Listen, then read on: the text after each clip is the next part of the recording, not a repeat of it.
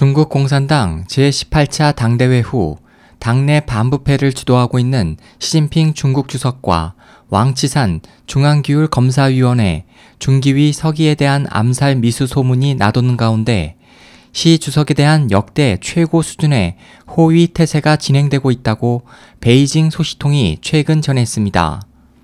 7일 미국 중문 뉴스 사이트 보온사에 따르면 시 주석에 대한 현재 호위 태세는 역대 최고 지도자 중 가장 엄중하고 외출 시 호위는 통상의 정치국 상임위원에 대한 최고 수준인 제1급 태세를 훨씬 초과합니다. 마오쩌둥은 집권 당시 육군으로만 이뤄진 중앙경비단의 호의를 받았지만 시 주석 외출 시에는 무장경찰과 육군 특수부대, 공군, 미사일 부대 외에도 때로는 해군까지 배치됩니다. 보도는 이 같은 비정상인 경비태세는 공산당 내부에서 시 주석의 정책에 저항하는 세력이 꿈틀대고 있는 것을 반영하는 것이라고 분석했습니다. 또 홍콩 쟁명은 3월호에서 시진핑 당국은 이미 지도부 요인이 불의의 사고로 직무를 수행할 수 없게 되는 네 가지 경우에 대비해 긴급 대책 방안을 마련했다며 이는 시진핑 진영의 반부패 의지와 반대 세력의 저항이 격렬하다는 것을 반영하고 양 진영의 결전이 다가오고 있음을 나타내는 것이라고 풀이했습니다.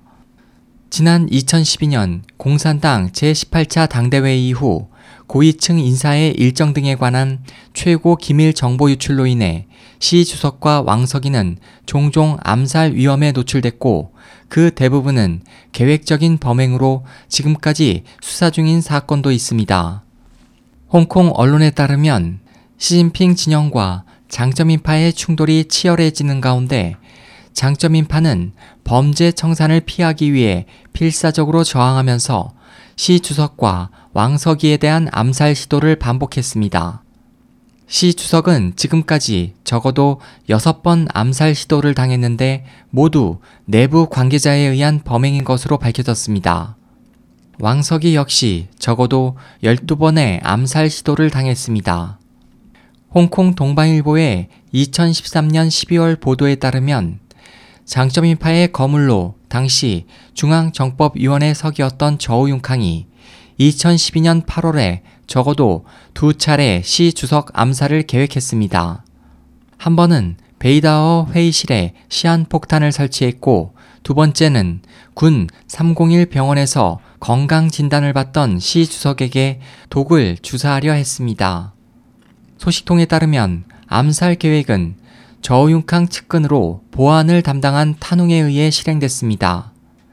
탄웅은 2013년 12월 1일 체포됐고 저우융캉은 부패 혐의로 무기징역형을 선고받아 복역 중입니다.